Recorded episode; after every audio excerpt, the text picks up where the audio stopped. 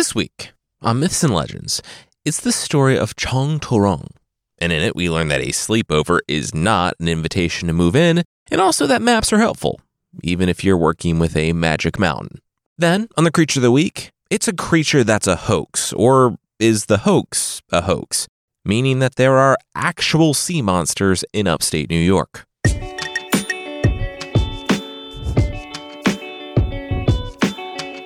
This is Myths and Legends, episode 315 Mountain Magic. This is a podcast where we tell stories from mythology and folklore. Some are incredibly popular stories that you might think you know, but with surprising origins. Others are stories that you might not have heard, but really should. Today's story comes from Korean folklore, set in the early 1500s, and we open on the street in the bustling city of Seoul.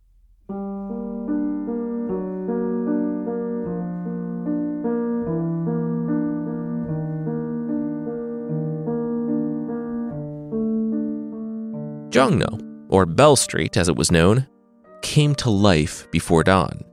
More to life, some argued, seeing as how the east west strip in southern Seoul never slept. Either way, by the time the sunlight trickled onto the stones, clusters of servants and attendants of the wealthy and important already filled the square around a steady flow of people. And also, he was among them. No employer, no boss, no home. A friend to all the workers, it seemed, he called himself Chung, and through smiles and laughter, the others added Torong, a person, a son, not a man, not a husband.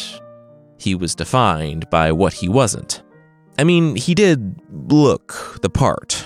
Flowing hair streaming down to his back that whipped in the wind, the appearance of a bachelor, a bachelor in his 40s, who slept on the side of a building.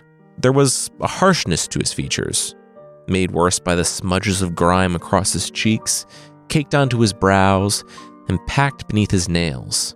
The people who passed that gave him a wide berth sneered. That was why he didn't have a family. All that was known was that he was dirty, always dirty, and with a scratchy bag draped over one shoulder, the open end cinched between his fingers. Chung Turong was a beggar, a man with a backstory everyone filled in with the failures and foibles that they would surely never fall victim to, but also a backstory no one knew. Through and beyond Seoul, he trudged with his sack, stopping in this neighborhood or that one, bowing in acceptance of any meager provisions others might toss spare. His presence became as familiar and as constant as that rising sun. At night, he always returned to the city to prop himself against one of the gates along the road and rest before repeating his routine in the morning. No matter where he went for the day, he always began on Bell Street, chumming with the servants and attendants. In a way, they had become friends. Then, one day, when Chon Uchi collapsed in front of the man, everyone was worried. People rushed to him. Should should they call a doctor? Did magicians like Chon Uchi use doctors, or was there like a professional feud there? You'd think he'd have like a life alert talisman. Oh, good, he's moving. Okay. Whew. He was rising up to his hands and knees to bow, to bow to Chon Torong. The people around, relieved that, you know, the magician wasn't dead, laughed. They didn't know the magician was funny. Bowing to that guy. Okay, all right. You got me. He was a good actor, too. His hands were trembling, his lips were quivering. It was like he was actually in awe of the man, like a child who just found something that made people laugh. Chon Uchi, the magician, was determined to beat this joke absolutely to death. Every time he passed Chung Turong in the street, he bowed, never turning his back to the beggar. And Chung Turong seemingly never let it go to his head. Maybe he had been in dire straits for most of his life, and, as the object of derision, didn't want to make another feel like that. Maybe he couldn't eat praise and had to beg to survive that day. Whatever it was, Chung would pass with a, Hello, how are you? without slowing or looking. Yes, hello, hello. Very well, sir, thank you. I am well. The magician's words came out muffled as he spoke, his lips grazing the dirt, still not looking, still not raising his face. Not an act, but fear, respect.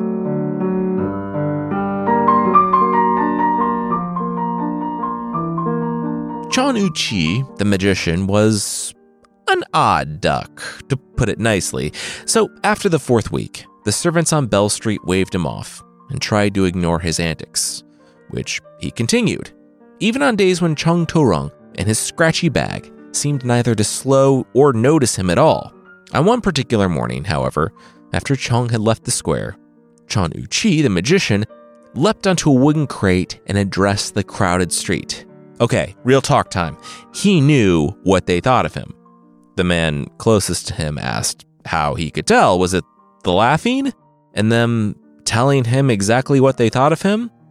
Laugh all you want, but only those with real wisdom knew the truth. He tapped his temple so hard he winced. The challenge was to see it. Could no one else see that Chung Torong was special? Servants and attendants and a few lingering passersby began to nod. Okay, this was unexpected. They'll bite. The magician held up three fingers one, two, three. Three spirit men in their area. Right? They had heard those, yeah? Well, the greatest of the trio, oh, oh, oh, Chung Torong. A servant guessed from the crowd, his hand waving in the air. That felt like something people would do in school. He had always wanted to go to school. Yes, exactly. Chung Torong. Now you see why I show respect. Apparently, they did not.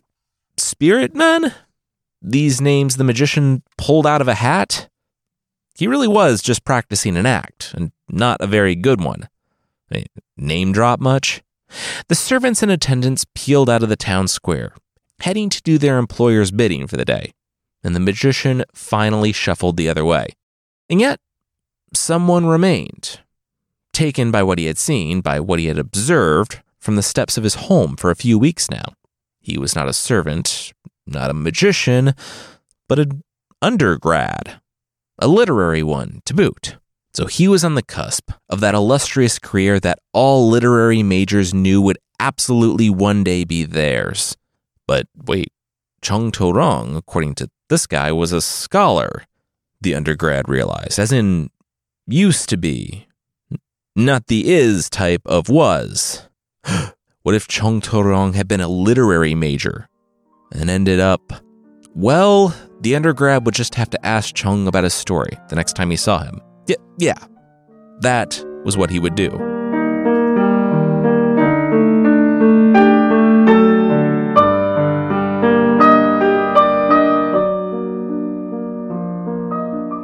The next day, the undergrad made his move.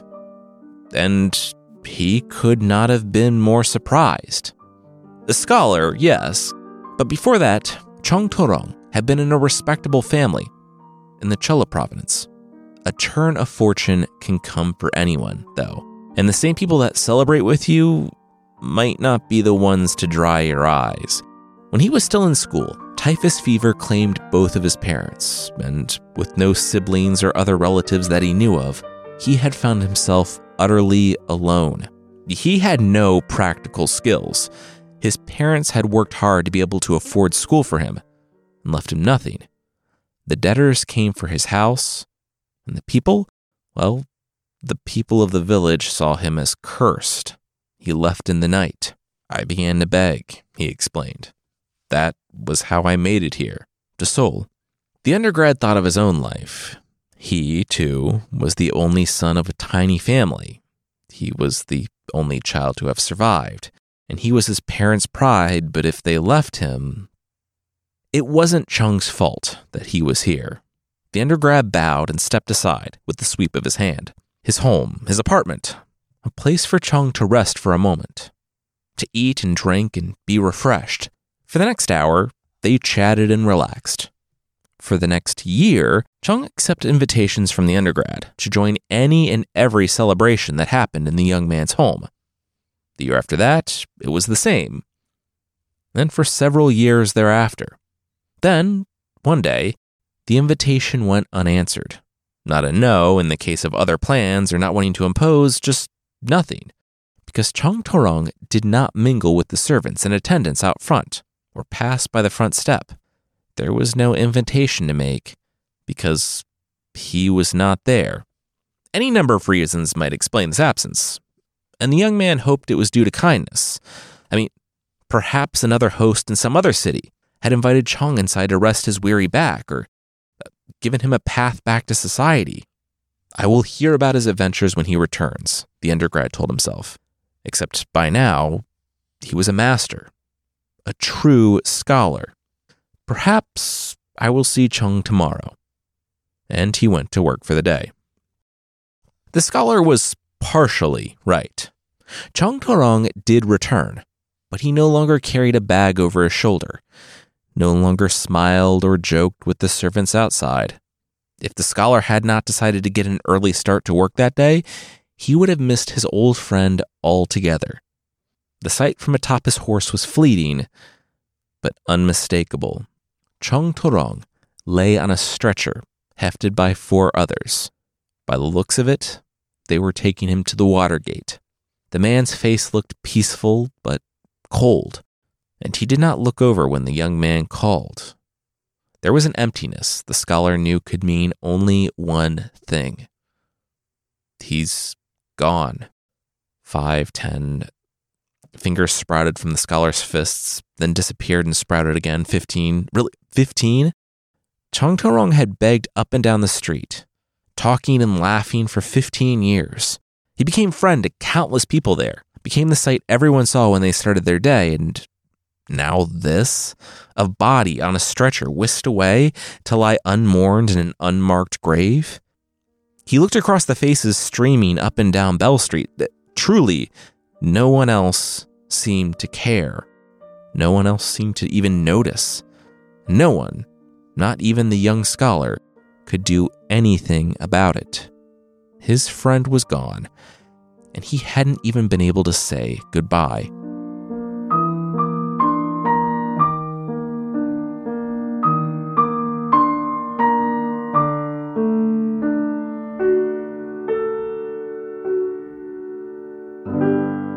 We'll take a big step forward in time, but that will be right after this. Does Monday at the office feel like a storm? Not with Microsoft Copilot. That feeling when Copilot gets everyone up to speed instantly? It's sunny again. When Copilot simplifies complex data so your teams can act, that sun's shining on a beach. And when Copilot uncovers hidden insights, you're on that beach with your people and you find buried treasure. That's Microsoft Copilot. Learn more at Microsoft.com/slash AI for all. Grand Canyon University, an affordable private Christian university, is one of the largest and fastest growing universities in the country, offering more than 270 programs online. In addition to federal grants and aid, GCU's online students received nearly $130 million in institutional scholarships in 2022. Find your purpose at Grand Canyon University. Private, Christian, affordable. Visit gcu.edu slash myoffer to see the scholarships you may qualify for. Oh, oh, oh, O'Reilly! You need parts? O'Reilly Auto Parts has parts. Need them fast? We've got fast. No matter what you need, we have thousands of professional parts people doing their part to make sure you have it. Product availability. Just one part that makes O'Reilly stand apart. The professional parts people. Oh, oh, oh, O'Reilly! Auto Parts. With LinkedIn Jobs, we tap into a network of more than a billion professionals to help you find quality professionals quickly and easily for any role you need. Marketing wizards? Found them. Software engineers? Found. That project manager I could never seem to hire? And found. LinkedIn Jobs quickly matches your roles with candidates with the right skills and experience. In fact, 86% of small businesses get a qualified candidate within 24 hours. Post your first job for free and get started at linkedin.com slash spoken. That's linkedin.com slash spoken. Terms and conditions apply.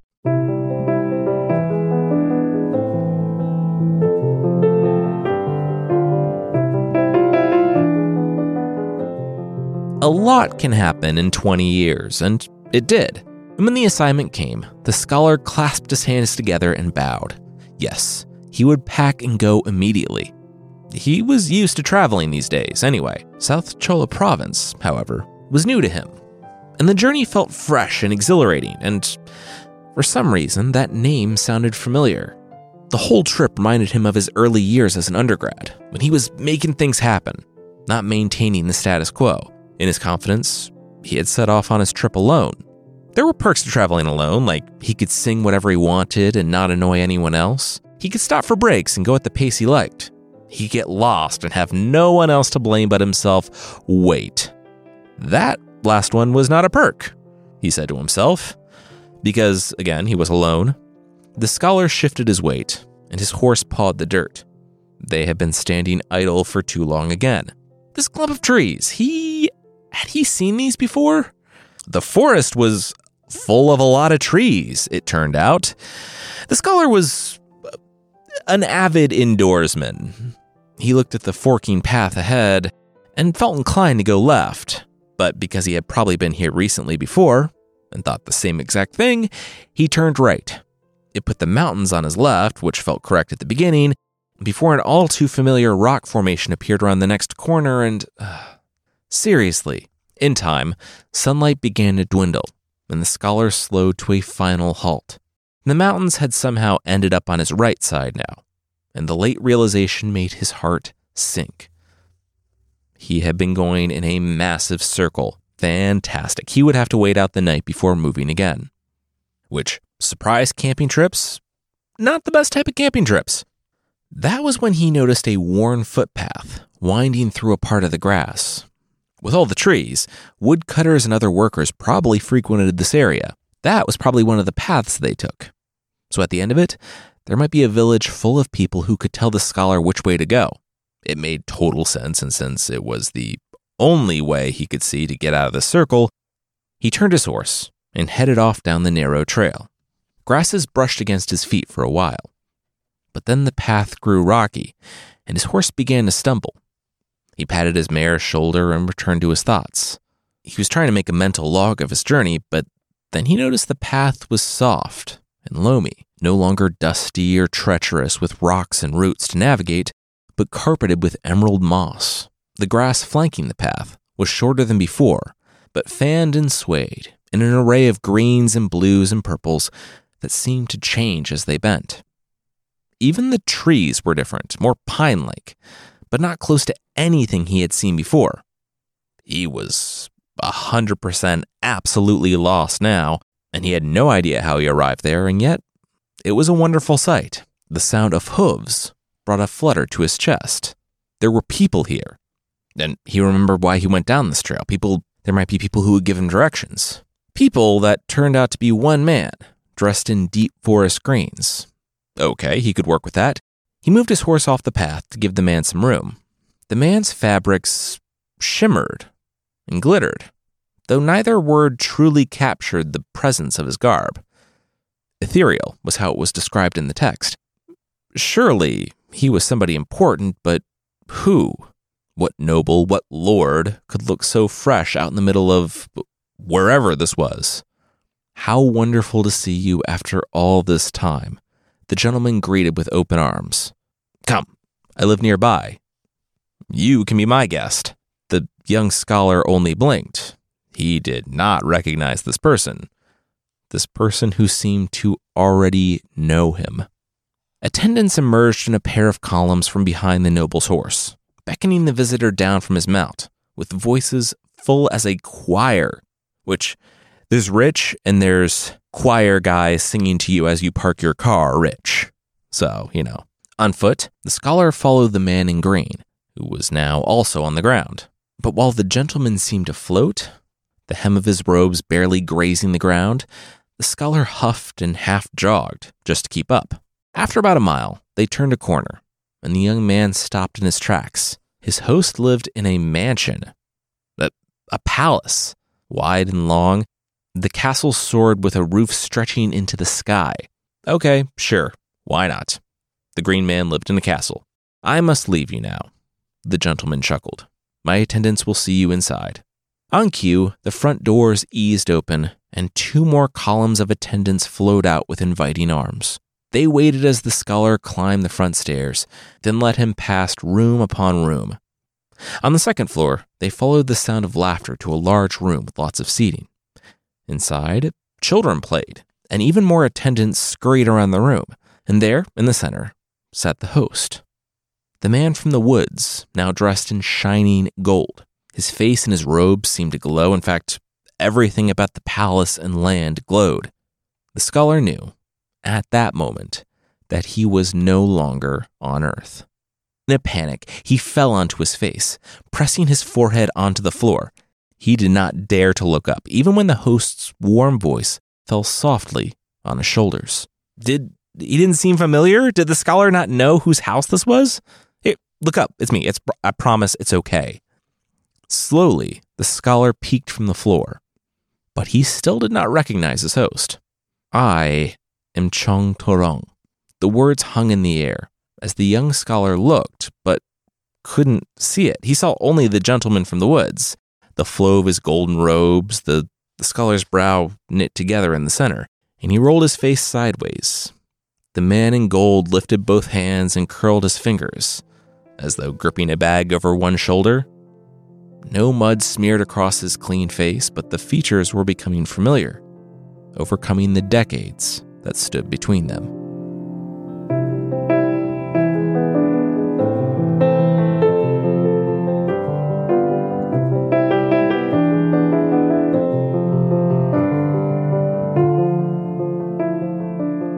This world felt like heaven. It was beautiful.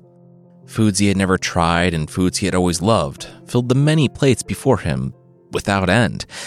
Together, Chong and the scholar feasted, while creatures with faces as radiant as precious gems played instruments and danced along the edges of the hall. Then, as the hour grew late, the host grew solemn and misty eyed. Truth is, he shared, I am a genie. Four mountains, Chung said. There were four mountains where the genie lived. And one of those was the hill the scholar had been circling for hours. The scholar sat back, so it was magical. It wasn't just me. Getting lost? No, that was completely you, Chung laughed. Then he grew serious again. For his time on Earth, Chong Torong had found himself in exile.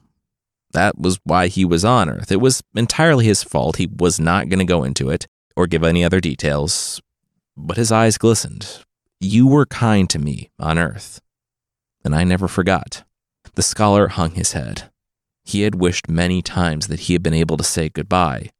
The image of Chong lying dead on a stretcher was one he never forgot. Oh, I was not dead, the genie explained. I mean, yes, I was completely dead, but it was a good day, a joyous day. My exile in your world was over. It was time to come home. Chong rose and looked out on the heavenly mountains. It had been, what, 20 years? He heard that the scholar would be in the area and begged with those above him to make the visit happen. The meeting of the worlds, it, it wasn't a normal occurrence. It was the scholar's kindness. In his days on Earth, the scholar was Chong's only friend, well, that and the weird magician guy. You know, that guy almost blew his cover. It was like witness protection or the Matrix. He'd have to be reinserted back into a different town and be a whole thing. Anyway, that's a digression. He raised a cup, and at his cue, the music and laughter resumed. For several more hours, they continued feasting and enjoying each other's company. Neither full nor hungry, thirsty nor bursting at the seams, this was a place to just be and the scholar basked in that amazement. That evening, the attendants led him down a staircase, through a courtyard, and into a flourishing garden. At the center stood a large pavilion with windows made of jade, outlined in jewels beneath a soft purple sky. It was night, but not dark. The scholar should be tired, but he wasn't. Instead, quote, his body was so rested and his soul so refreshed that he felt no need of sleep and so he lounged inside the pavilion, not sleeping, but soaking in a peace that he had never experienced before. No deadlines, no stress. He sighed and settled deeper into the pillows. He never wanted to leave.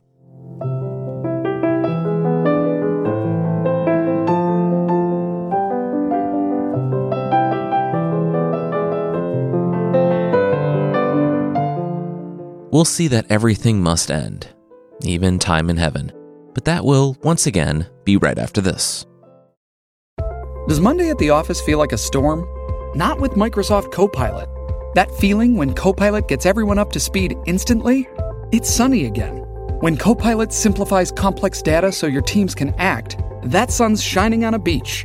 And when Copilot uncovers hidden insights, you're on that beach with your people and you find buried treasure. That's Microsoft Copilot. Learn more at Microsoft.com/slash AI for all.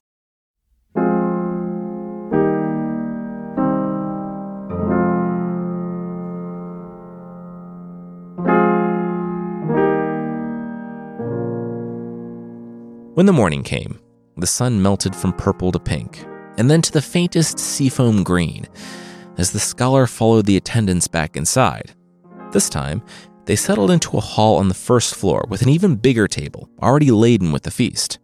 At the head of the table sat the genie, this time dressed in silver. Midway through the meal, Chong Torong broke the news. It was never the right time to share this sort of thing, but given the scholar's excitement and the question of, what shall we do tomorrow? It was better to just rip off the proverbial band aid. Besides, he couldn't risk breaking any rules and risking exile a second time. I mean, I mean, compared to a Chinese story like the Monkey King, where celestial beings get cast down to Earth to become monsters and eat people, in the story from the Korean Peninsula, where the guy would just have to sit in time out for 20 years as a beggar, comparatively not bad, but not something that Chong Torong wanted to repeat. He shuddered. Earth, am I right? But goodbye? Why do we have to say goodbye? The scholar felt what he thought was a sadness, but even this, and this heavenly place, was a softer feeling than on Earth. You're sure I can't stay? Chong Torong understood. Really, he did. But this place was not meant for human people to dwell in for too long. The scholar was different from most. Kind, if anyone deserved to be in this place, it was him, but even he couldn't bear it. One day he might understand. Chung smiled. At least we get to say goodbye this time, he offered at last. Yes, at least they had that. Another hour passed and the mood lifted. And then the time came for the scholar to return to Earth. He bowed low and thanked the genie for his hospitality. Perhaps next time we could. Chung stopped him. He didn't want to hurt his friend, but he wouldn't give his friend hope when there wasn't any. This wouldn't be happening again. It wasn't up to him. He treasured the scholar's friendship, but he should know that the worlds were separate, and the ones above him had made an exception that wouldn't last long. The scholar didn't know what to say, even as Chong Torong hugged his shoulders and told him to take care and go in peace. Attendants lined the path to guide the visitor out, and in the end, the scholar turned and waved goodbye to his old friend. After two more steps, he turned again, but this time there was no one there.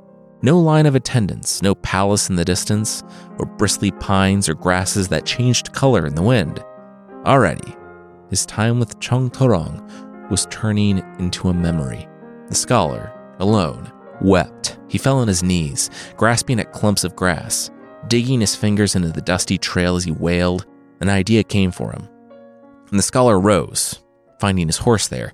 He took the walking stick off the horse and drove it into the earth beside the path. This was where he left the world of the genie. Maybe it would work again. Maybe Chong Torong would find a way.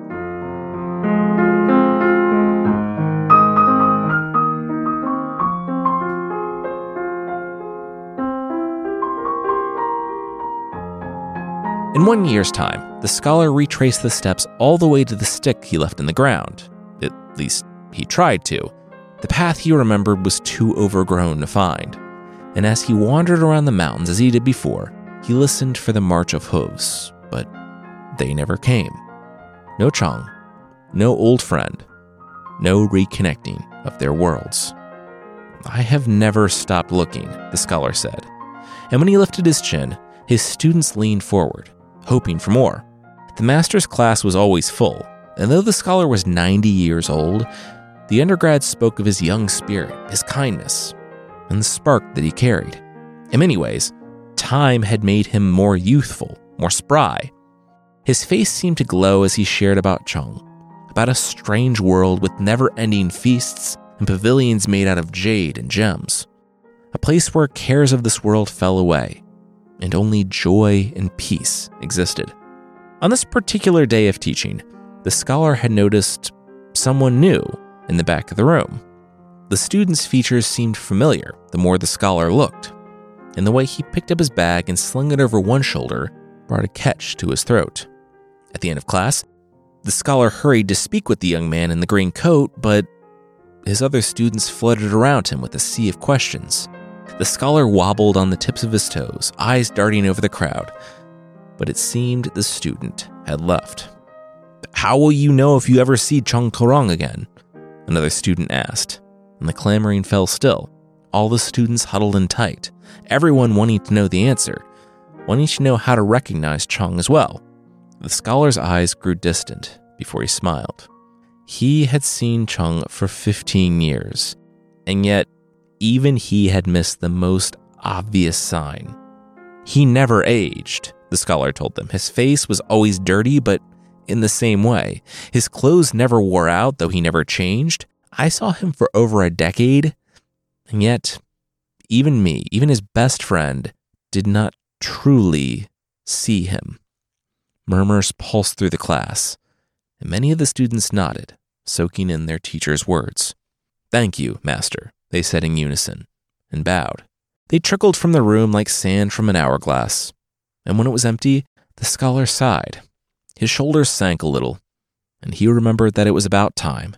In one week, he would make the trek back to the mountain, and he would circle the round path around the foothills, the ones he knew better than his own home at this point, and the one many of his students had walked by now, and he would wonder if he would see his old friend again. Good night, a fellow scholar called from the doorway. She dipped her chin in and continued on, and the scholar turned to gather his things, and he nearly toppled over. Oh, excuse me, he burst. I am so. Then he stopped. This was not a lingering student he had bumped into, nor was this the familiar figure from the back of the class, the one with the green coat who left before the scholar could connect. This was someone else entirely. May I help you? the scholar offered. And for a moment, the pair stood looking at one another in silence. Then a smile spread across the other's face. The stranger waited, waited for the scholar to look at his walking stick. The scholar grew serious and then had to sit down, wait. Where did the stranger get that? That looked like. Still, no words. But in the air, the faintest sound of hooves. Not clomping through the halls of the building, but soft and gentle, as though padding on moss through the woods. The sound grew louder, and the view brighter and warm and familiar, and then.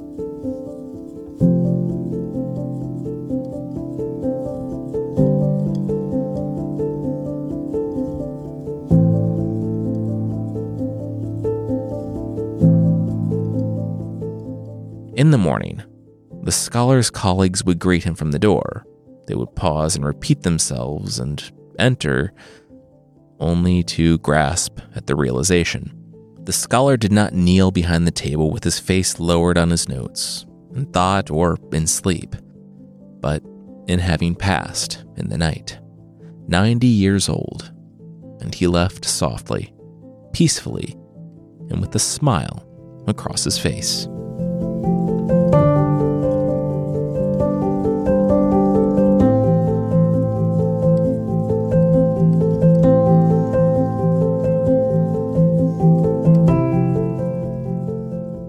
Today's story doesn't tell us where the scholar ends up after he passes.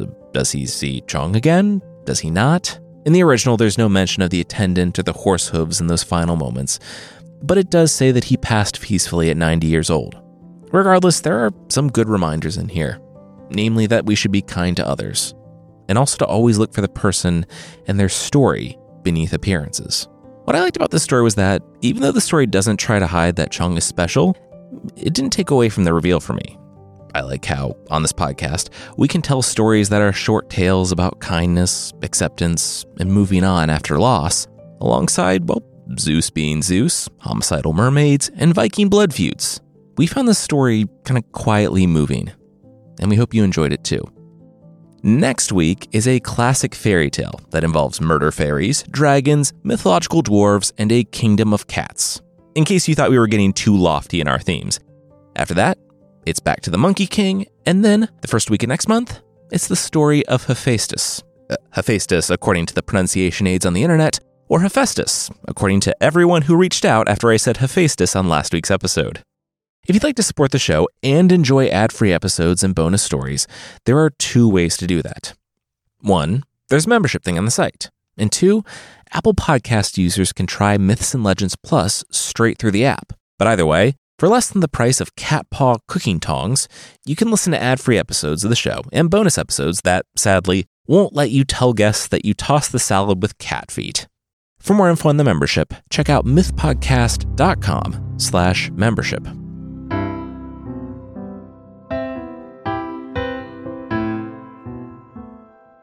The creature this time is the Silver Lake Serpent from upstate New York in the United States. It's July 13th, 1855. Seven people, five men and two boys, row out at night on the lake to fish. They're out there for a bit when they spot a log floating. Except it's not floating, it's swimming right for them. And it's not a log, it's a serpent. The men scream as the serpent rears from the water and flaps its fin in warning. It fills their vision, and there's no denying what they see. Silver Lake has a monster lurking in its depths. The men row back to shore as quickly as they can, throwing open the door to a nearby hotel and yelling for the patrons at the bar and the diners. The serpent! There's a serpent in the lake! The people file outside, but the serpent is gone. It fled back underwater. I wouldn't say no one believed the people who claim they saw it, but they were skeptical. The people's stories, though, matched. They even signed sworn affidavits. Still, a bunch of men seeing something in the dark does not a monster make.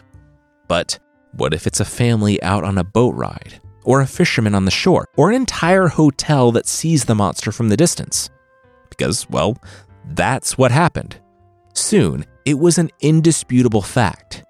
A massive serpent lurked in Silver Lake. Digging into the lore of the region, the people discovered a Seneca legend that a large, slug like monster lived in the lake and would rise to the surface. For almost two years, the town and the region was agog at news of the monster. People packed inns, hotels, and bars. They apparently walked the coastline with harpoons. They would go on hunts, but the monster always fled before they were able to kill it. They wondered where it came from. Had it always been there, hiding? Or had the trains and the commotion of the modern world awakened the legend from its long slumber? How many more creatures lurked in the deep? They found the answer to at least one of those questions in 1857, but the answer was not in the lake. It was on land. In a hotel, actually. One day, a fire broke out in the Walker Hotel, one of the establishments that had seen its business boom after the appearance of the monster in 55. Reports differ as to exactly where it was found, but firefighters did find a partially burned canvas and wire frame, perfectly shaped like the serpent everyone had been seeing for months. When it was dragged into the light, it was obvious a 60 foot canvas monster, yellow green with red eyes and a gaping mouth. It was made of waterproof canvas and was sunk into the lake with weights. Connected to a hose that led back to a blacksmith's bellows, the owner of the hotel would inflate the monster so it rose above the water. When they were finished with their show, they let the air out and sunk the beast to the bottom and served drinks and food to all the gawkers before dragging it back in the early hours of the morning. Artemus Walker, the hotel owner, admitted as much with a laugh, saying that he did it to bring business to his sleepy hotel. We don't know what happened to Walker, but the Silver Lake Monster lives on as a mascot for the town of Perry. While the monster might not be real, it is kind of cursed. There are festivals celebrating the monster, but at one, in 1962, the building storing the paper mache version of the monster the Junior Chamber of Commerce built burned to the ground. So did the building holding the fake monster in 1978 and 1980. They put the festival on hold after that, rekindling it, huh, in 2020. That time, though, they burned the monster on purpose. Better safe than sorry. A strange footnote to this whole thing, though, and I linked it on the site the hoax of the Silver Lake serpent might itself be a hoax. A skeptic newspaper published in 1999 said that while there was a frenzy of sightings in 1855 and 56, in the 20 years that follow, only one mention is made of Walker and his contraption. And I did a newspaper search of this myself with the databases we use for Scoundrel. And yeah, it isn't until 1915 that a local historian tells the whole story and the Skeptic newspaper notes that the farther away you get from the actual events of 1855 and 56, the more details emerge about the creature. So, yeah, I think the only conclusion we can draw from the Skeptic newspaper is that sea serpents do absolutely exist in upstate New York, which I can imagine which I can imagine was exactly the Skeptic newspaper's intention.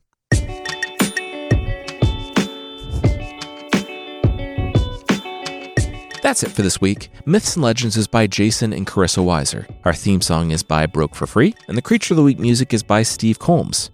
There are links to other music we used in the show notes. Thank you so much for listening, and we'll see you next time.